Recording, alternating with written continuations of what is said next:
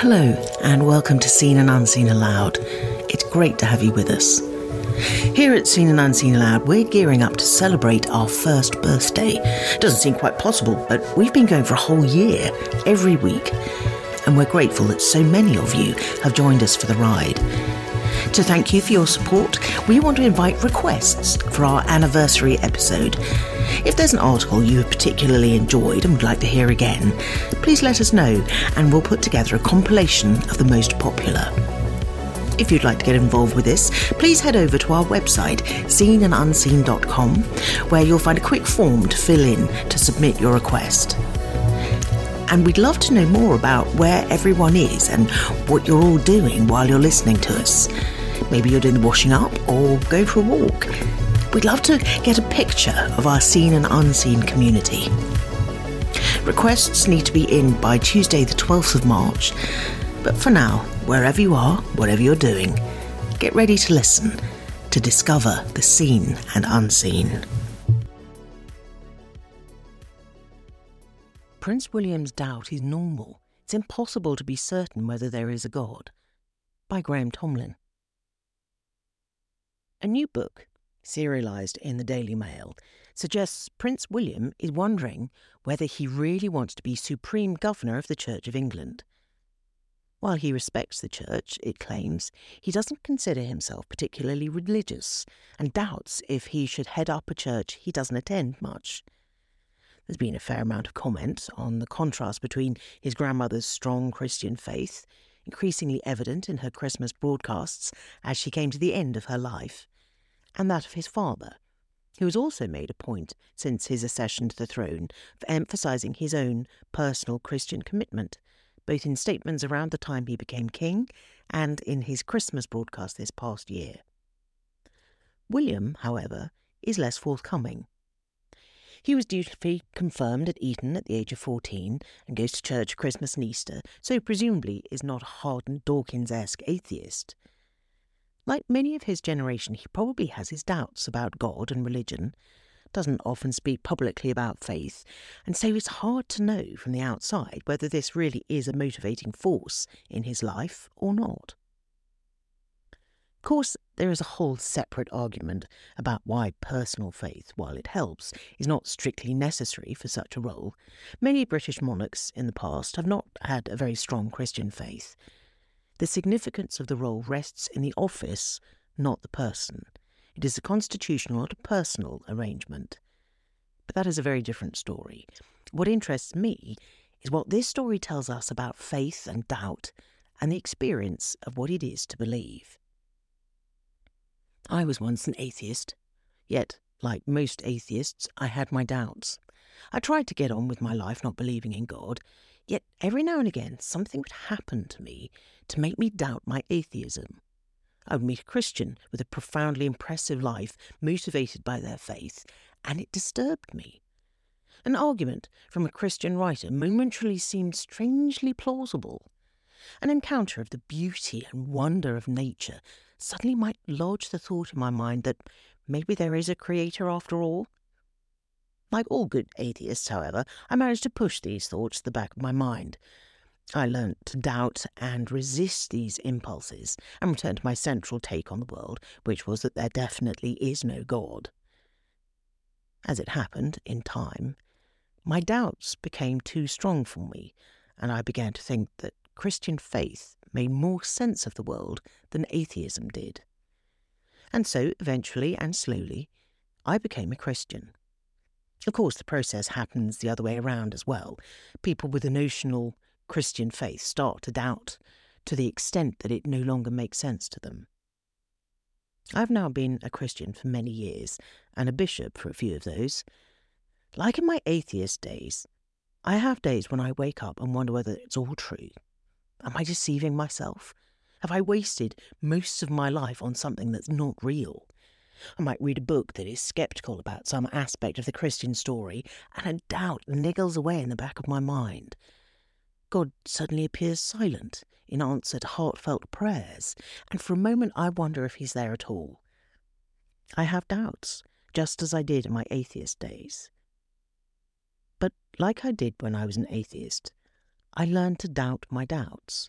Atheists often challenge Christians to come up with a piece of evidence that would suggest that God exists.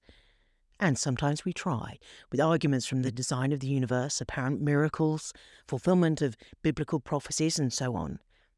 But they never quite convince.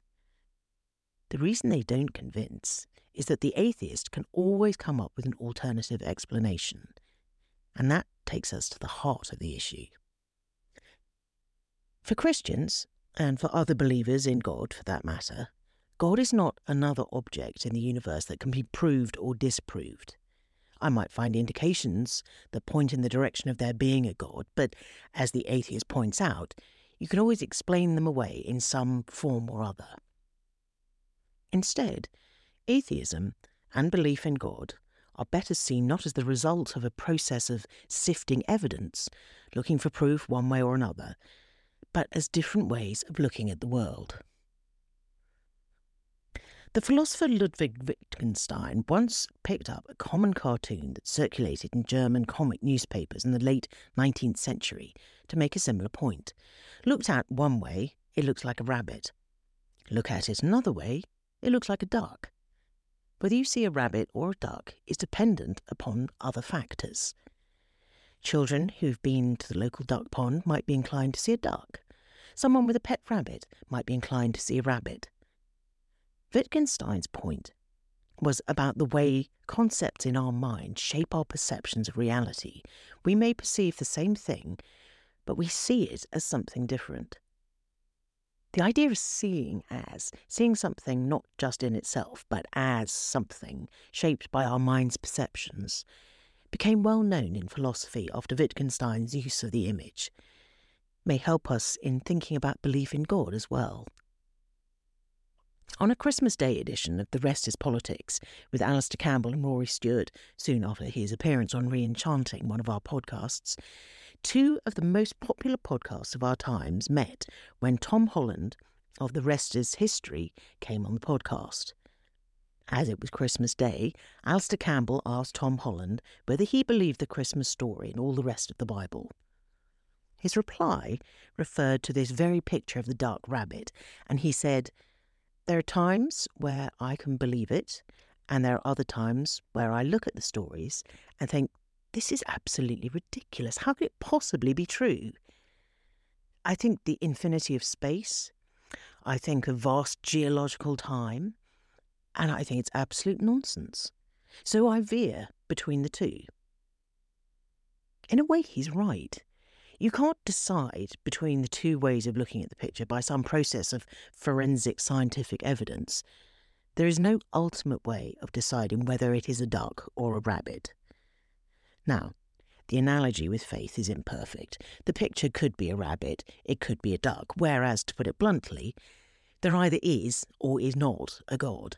Both can't be true. Where the image helps us is that in our limited understanding of things, it is possible for any of us to say, whether believer or atheist, that we know 100% definitively that there is or is not a God. Even Richard Dawkins agrees on that point. The other difference is that you can't be neutral on this. Whether you see it as a duck or a rabbit probably makes no difference to your life. Yet faith is more than just an opinion, it is a way of life to believe in God, in the Christian sense of believe, is not just to hold the opinion in your head that God exists, but to decide to live as if it were true that God exists, that He is revealed in Jesus Christ, that each person you meet each day is a precious soul for whom Jesus died, and so on. The American philosopher Michael Novak put it like this the centre of the argument concerns whether I should think of the universe as impersonal and indifferent to me and ruled by randomness and chance, or whether I should interpret it as personal through and through in such a way that all things that are and have been and will be dwell in the presence of God, person who understands and chooses all that he brings out of nothingness into existence. Whatever faith position you take up to believe that there is a God or that there isn't, you will have doubts. But the nature of faith is not to have an absence of doubt, but it's how you treat those doubts. At the end of the day, each of us has to decide which approach makes most sense of the world that we experience every day. Does the problem of evil, why bad things sometimes happen, mean you can't believe in God? Or does the problem of good, why good things sometimes happen, mean you can't be an atheist? Prince William and Tom Holland, for that matter, may have their doubts about faith, but that is no reason not to decide to believe. When I became a Christian, it was because the world no longer made sense to me as a place that emerged by chance, that no ultimate purpose, that our intelligence emerged literally from nonsense. Our deep need for love seemed to fit better with the idea that this world emerged out of love than it emerged from a heartless random void. Seeing the world in that way makes better sense to me than the alternative. It doesn't mean everything suddenly makes sense, but it does offer me a better way of thinking and living in the world. I can't prove it. I have my days of doubt. But that's the way I choose to believe and choose to live.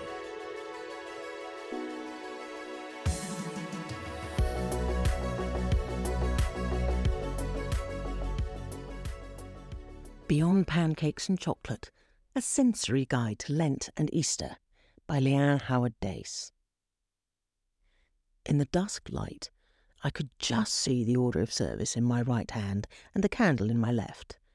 As the clergy processed from the back of the cathedral, the smell of frankincense preceded them. Light was passed from the fire pit at the back of the building via the huge pillar of the paschal candle at the front of the procession to tapers taken to the end of each row of seats. Then finally it was passed from person to person as each of us lit our candle from our neighbours. As a warm glow filled the huge room, I could now read the paper in front of me, just in time to join in with the start of the singing. It was the evening before Easter Sunday, and I, along with twenty two others, was going to be baptized that night. Having grown up in a non religious family, I was not christened as a child, and so, aged twenty six, I made the choice for myself to draw a line in the sand of my life and commit to being a follower of Jesus. I didn't realize at the time, but the practice of being baptized at Easter goes right back to Jesus' first followers in the early church. Of course, taking part in a ritual of rebirth on the day that Jesus came back from the dead makes a lot of sense when you think about it.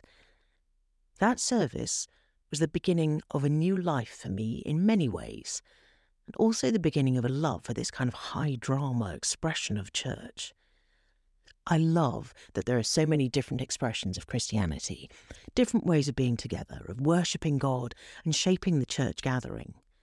Whilst I've tended to be part of churches that lean more toward contemporary music and less formality, I enjoy taking the odd excursion to other types of church, and for me, Easter is the perfect time to embrace more traditional or what is known as high church ways of worshipping. The secular world has kept hold of a couple of the edible Lent and Easter traditions. Fair enough. I don't need much convincing to eat pancakes or chocolate eggs either. But I'd say that topping and tailing this season with sweet treats without the full spectrum of bitter, salty, sour in between is a missed opportunity. Lent helps us to remember the 40 days and nights Jesus spent in the desert when he was tested and tempted. It is a time to reflect, to think about things in our lives which we want to change, perhaps even to ask God for forgiveness for. It is a time to dwell in God's Word through the Bible and to fast. That's where the pancakes come in, to use up the sugary and fatty ingredients in the house so we're not tempted to eat them during Lent. Though nowadays you're probably as likely to find people taking up a wholesome practice or habit in Lent as you are to find them giving something up. I'd argue that in the modern world, we aren't great at thinking about death and darkness. We try not to dwell on the things we might need forgiveness for. Instead, we suppress them and pretend they don't exist. We can move so far the other way that we fall into toxic positivity, We deny the breadth of what it is to be human in this world. That's why the symbols and rituals of Lent and Easter can be so helpful. They give us containers in which to explore the whole range of human experience and emotion. They give us permission to enter into the depths of it all. So, after you've put the Jif lemon away from Shrove Tuesday, you might like to go to an Ash Wednesday service to mark the start of those 40 days of Lent. You'll find this service in Roman Catholic churches, as well as many Anglican and some other Protestant traditions. The culmination of the service will be the imposition of ashes, hence the name. The palm crosses from the previous year, more on that later, will have been burned and mixed to form an ashy paste.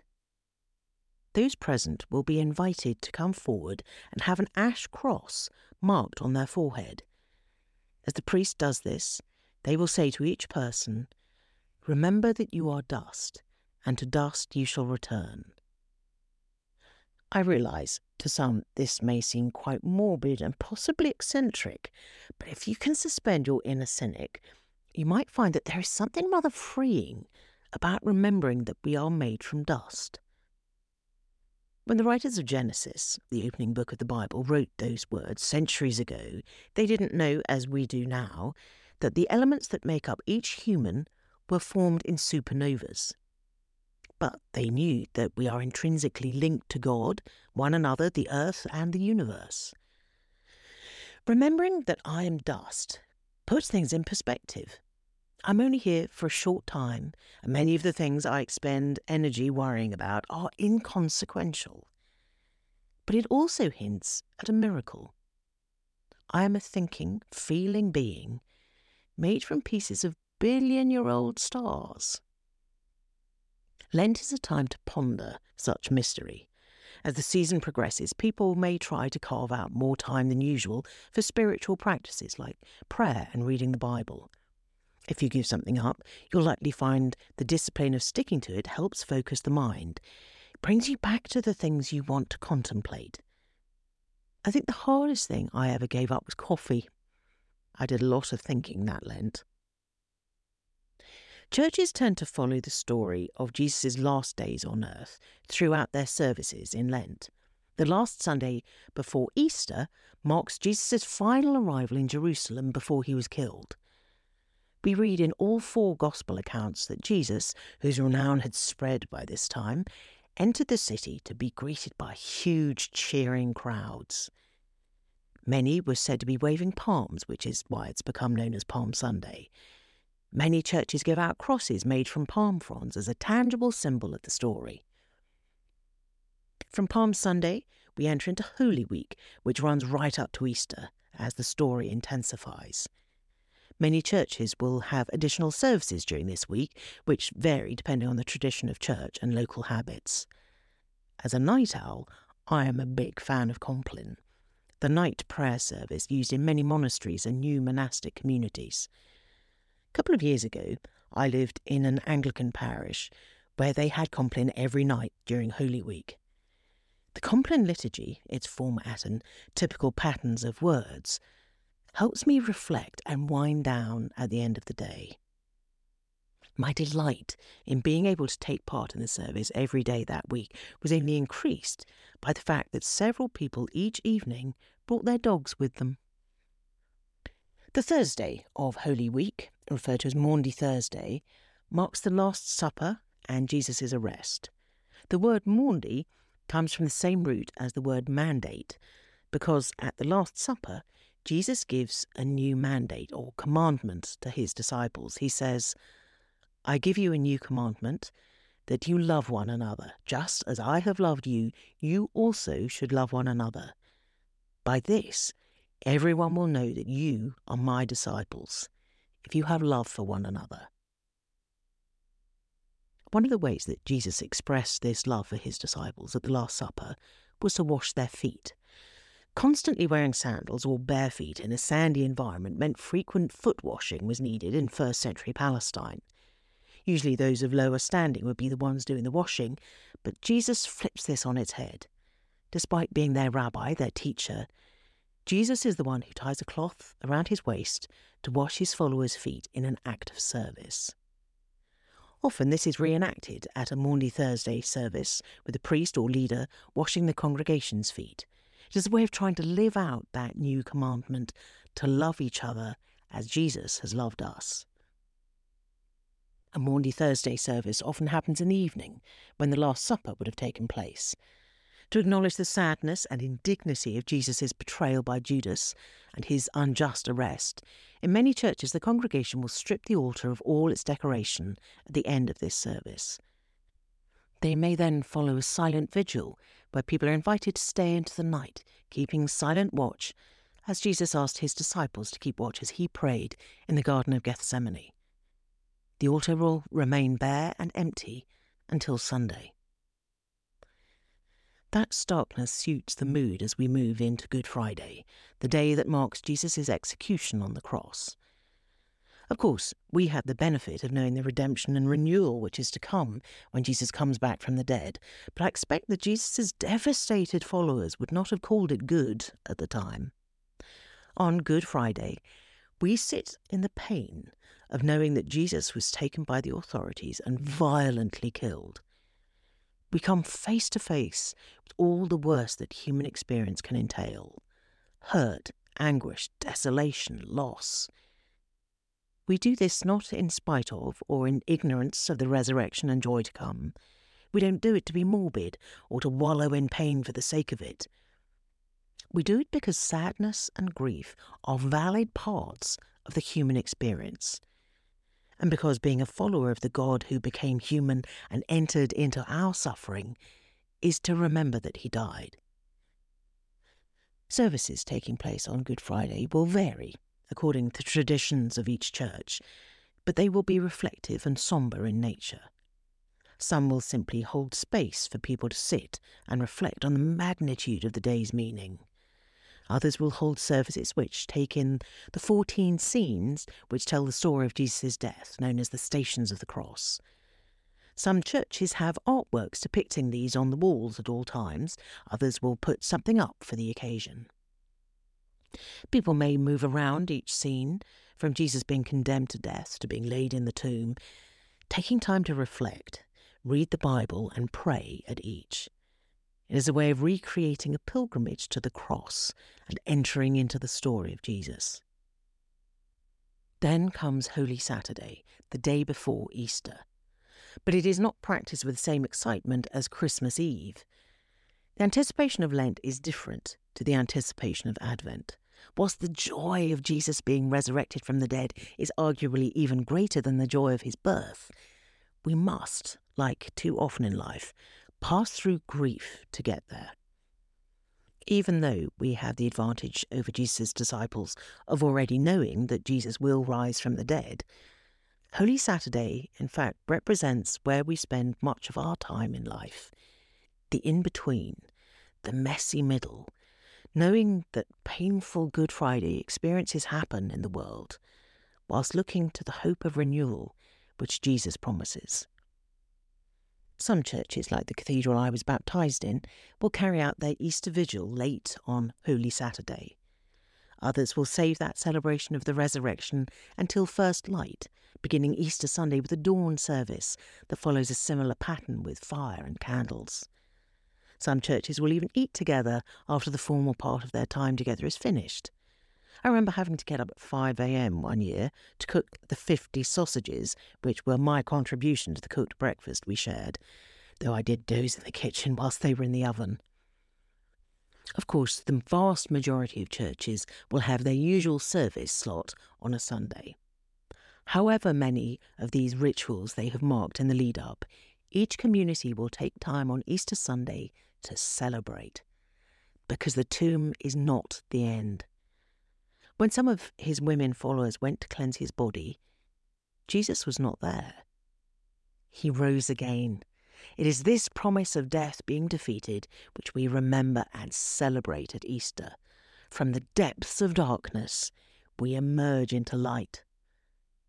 My favourite part of the Easter Sunday service is when the leader proclaims, He is risen, and everyone responds with, He is risen indeed, Alleluia, at the top of their lungs. Through the mystery of his death and resurrection, Jesus gives us certain hope that all people and all of creation will be renewed and reconciled to God in the fullness of time. And that's worth shouting about. Thank you for listening. Remember to subscribe to this podcast to get more curated articles from Seen and Unseen Aloud. We hope you discover a world that is greater, more full of meaning and sense than you ever imagined